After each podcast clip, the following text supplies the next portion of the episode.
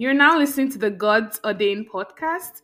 If you're a new believer or you're just a Christian looking to listen to interactive conversations about biblical principles and how they can be applied to your day to day living, you're in the right place. Please stay tuned and be blessed.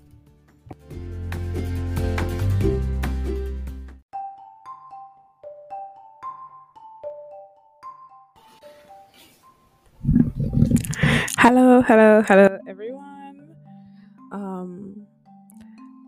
gonna start a new series, um, which is basically Bible study on amazing characters or stories in the Old Testament. Um, this is my morning voice so if you listen to this in the morning good morning. But uh the idea is that this podcast was supposed to be a bible study podcast so i'm re- gonna revert to doing that from now on and going onwards. So we're gonna be having a five part um, episode series and it's gonna be released every day. Whoop whoop by god's grace. And we're gonna be looking at very interesting stories and characters in the old testament. So for today we're going to be i'm gonna call this episode sennacherib hezekiah isaiah one angel and thousands of men and we're going to be reading from second chronicles chapter 32 and yes we're going to read the whole thing. So please listen to me while i go through this. Um, there may be some background noise but by god of god it may not be so bad. Okay so i'll start. Sennacherib threatens jerusalem. This is second chronicles chapter 32 after all that Hezekiah had so faithfully done, Sennacherib, king of Assyria, came and invaded Judah. He laid siege to the fortified cities, thinking to conquer them for himself. When Hezekiah saw that Sennacherib had come and that he intended to make war on Jerusalem, he consulted with his officials and military staff about blocking off the water from the springs outside the city that and they helped him. A large force of men assembled and they blocked all the springs and the stream that flowed through the land. Why should the kings of Assyria come and have plenty of water? They said. Then he worked hard repairing all the broken sections of the wall and building towers on it. He built another wall outside that one and reinforced the su- supporting terraces of the city of David. He also made large numbers of weapons and shields. He appointed military officers over the people and assembled them before him in the square at the city gate and encouraged them with these words Be en- strong and courageous. Do not be afraid or discouraged because of the king of Assyria and the vast army with him, for there is a greater power with us than with him. With him is only the army of flesh, but with us is the Lord our God to help us and to fight our battles. And the people gained confidence from what Hezekiah, the king of Judah, said. Later, when Sennacherib, king of Assyria, and all his forces were laying siege to Lachish, he sent his officers to Jerusalem with this message for Hezekiah, king of Judah, and for all the people of Judah who were there. This is what Sennacherib, king of Assyria, says On what are you basing your confidence that you remain in Jerusalem under siege? When Hezekiah says, The Lord our God will save us from the hand of the king of Assyria, he is misleading you to let you die of hunger and thirst. Did not Hezekiah himself remove these gods' high places and altars, saying to Judah and Jerusalem, You must worship before one altar and burn sacrifice on it? Do you not know what I and my fathers have done to all the people of the other lands?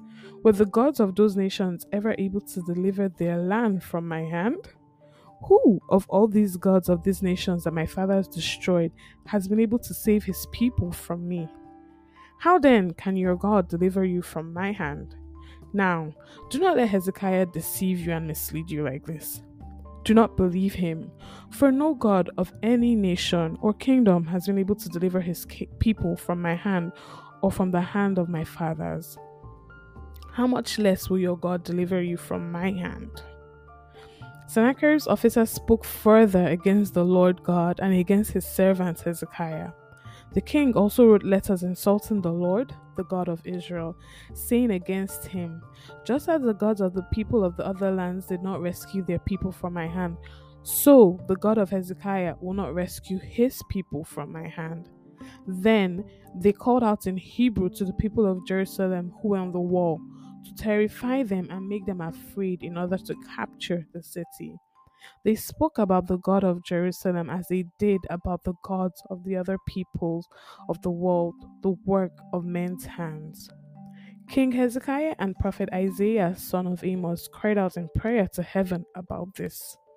And the Lord sent an angel who annihilated all the fighting men and the leaders and the officers in the camp of the Assyrian king. So he withdrew to his own land in disgrace. And when he went into the temple of his God, some of his sons cut him down with the sword. So the Lord saved Hezekiah and the people of Jerusalem from the hand of Sennacherib, king of Assyria, and from the hand of all others. He took care of them on every side. Many brought burnt offerings to Jerusalem for the Lord, and valuable gifts for Hezekiah, king of Judah. From then on, he was highly regarded by all the nations. Hallelujah. So I'm ending at verse 23. So this story, this story has always fascinated me as a child, as a young adult, and even up till now. Like reading it this morning gave me a lot of excitement and chills and vibes, and it's like wow, wow, wow, wow. But there's a lot to unpack in this in this story that we just read. I'll start with verse seven. Um, in verse seven, no, I'll start from verse five to verse 7. Verse 5 to verse 7, we see Hezekiah's first step of action when he knew that a king, another king, was coming to attack his people.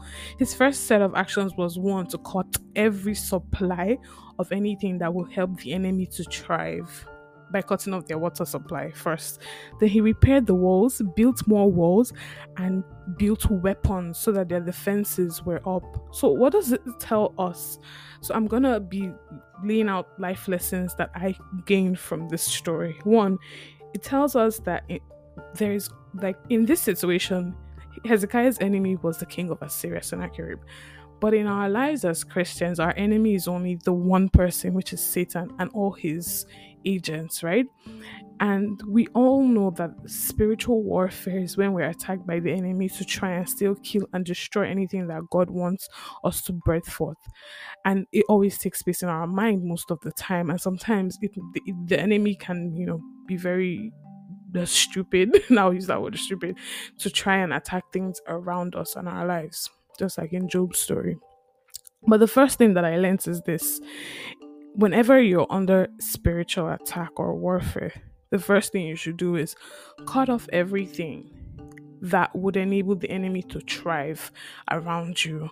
In this case, it was water supply, but what is it that's in your life that opens the door to the enemy? Is it unforgiveness? Is it pride? Is it um movies? Is it food? you know, just cut it off once you notice that you're under spiritual attack. Another thing, Hezekiah, well, this was like a physical war then, you know, those days, but as a Christian, you also need to continuously be on guard to even know when you're being attacked. You know, you need to know how Hezekiah knew was that the the surrounding um, cities around him were being attacked. That's how he knew it was coming his way. In our lives, how do we know that you know the enemy is trying us right now? We need to be sensitive in our spirits and open our minds to always know when we're being attacked. That's the first one. Then then we must cut off every access point that will enable the enemy to thrive you know, every evil thought, every thought that does not exalt the Lord, we need to cut it off. The second thing that I learned there is that you put up your defenses. This this alludes to Ephesians chapter 6, where we're told to put on the full armor of God so that we may stand against the devil's tactics. Let me try and find that passage and quickly read it out for us. Um, Ephesians. This is hard to do with one hand. Give me two seconds there. Almost there.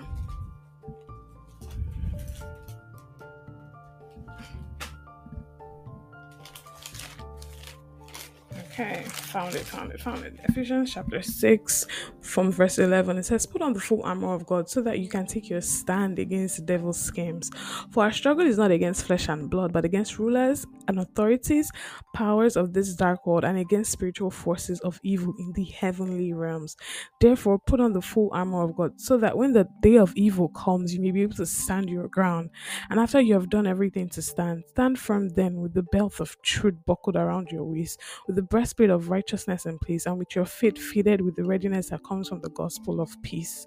In addition to all this, take up the shield of faith with which you can extinguish all the flaming arrows of the evil one. Take the helmet of salvation and the sword of the Spirit, which is the word of God, and pray in the Spirit on all occasions with all kinds of prayers and requests. With this in mind, be alert and always keep on praying for all the saints. And then at verse 18, that is so powerful. And that is another thing we can dig dig deeper into because when I was when I was much younger in the faith, I used to read this as physical things to put on, but they're all really spiritual defenses that we need to put on in our minds, in our hearts at all times. So it um Hezekiah alluded to that in the things that he did. He he built weapons and shields so that they could stand and they, they could take defenses against this enemy that was coming their way. And then in verse 7, he did something really good. He told them, Be strong and courageous. Do not be afraid or discouraged because of the king of Assyria and the vast army with him. For there is a greater power with us than with them. With him is only the arm of flesh, but with us is the Lord our God to help us and to fight our battles. Like, wow. That's the second thing that I could learn from this story. Like, in whatever you're going through, you need to stay grounded in your faith that, see, I am with God, and greater is He that is in me than He that is in the world. If there's any memory verse that I could never forget all my life, that is it. First John 4 4. And also, Elisha said that in Second Kings chapter 6, verse 16. We need to come to the place where we understand the magnitude of God's power. We need to understand that God is for us more than we are for ourselves. We need to understand that when we trust in God, He's able to save us. Like Hezekiah did not look at the destruction all around him or the destruction that may come. He did not stay focused on that. Instead, he stayed focused on the power of God that he knows. How much of the power of God you know is how much you will stand against the enemy. Like, I'll give you one truth about us believers, do we know that we've been placed in heavenly places far above all powers and principalities and rulers of darkness and spiritual places? In heaven, we are seated right beside Jesus Christ in heavenly places. Do we know? Do we know the amount, the authority, and the power that we truly have in Jesus Christ? If you don't know today, go and start finding out and start working in that authority. That is my challenge to you. But basically, that is what Hezekiah did. He stood on the authority and the power that he knew that he had in the Lord Almighty, and he was not discouraged. And he ensured that his men were not discouraged by speaking these words that gratified them, that encouraged them in their spirits. Like, wow, these are lessons we can learn in our day to day. Whatever it is that you're going through in your mind, you feel that, oh, I have not achieved these things in my life, or you hear voices telling you lies about yourself, telling you you'll never achieve, you know, you'll never achieve much, you'll never amount to much, or telling you that, look at your life, this is where you are, look at where your mates are. You know, there are different voices that just come up in your head, and sometimes you'll be like, where is this from? It's the enemy. You need to stay on your guard and refute those words. I know one thing with me is that I tend to get really down in my spirit sometimes, especially when I'm a high energy, energy person sometimes, and I grew up in Lagos, so I like the fast paced life. But I live in St. John's and it's pretty slow paced, and sometimes I just get down. And that kind of opens the door for the enemy. But now I have had to keep my defenses up and to cut off every access point that will allow the enemy to come in. Even days I don't feel like it, I make sure that I do things that will prevent him from coming in. I fill my mind with the word of God. I stay in the place of worship. I praise. I read my Bible things like that keep the, the, the enemy out so these are lessons we can take in our day-to-day lives to wage war against the enemy and we need to understand the power of god and walk in that understanding and just have faith in him another thing that hezekiah so after all this you know something fascinating happened. The messenger from the, the king of Assyria came and was taunting Hezekiah and his men, telling them that who do they think their God is? God cannot do this for you. He said, lie that God cannot save you from our hands. And that is one thing that the enemy does. He tries to belittle God, he tries to make God and his power seem little, which is a big, big fat lie. He tries to bring down God. And that's another thing. I'm going to show you four lessons also about who God is from this story.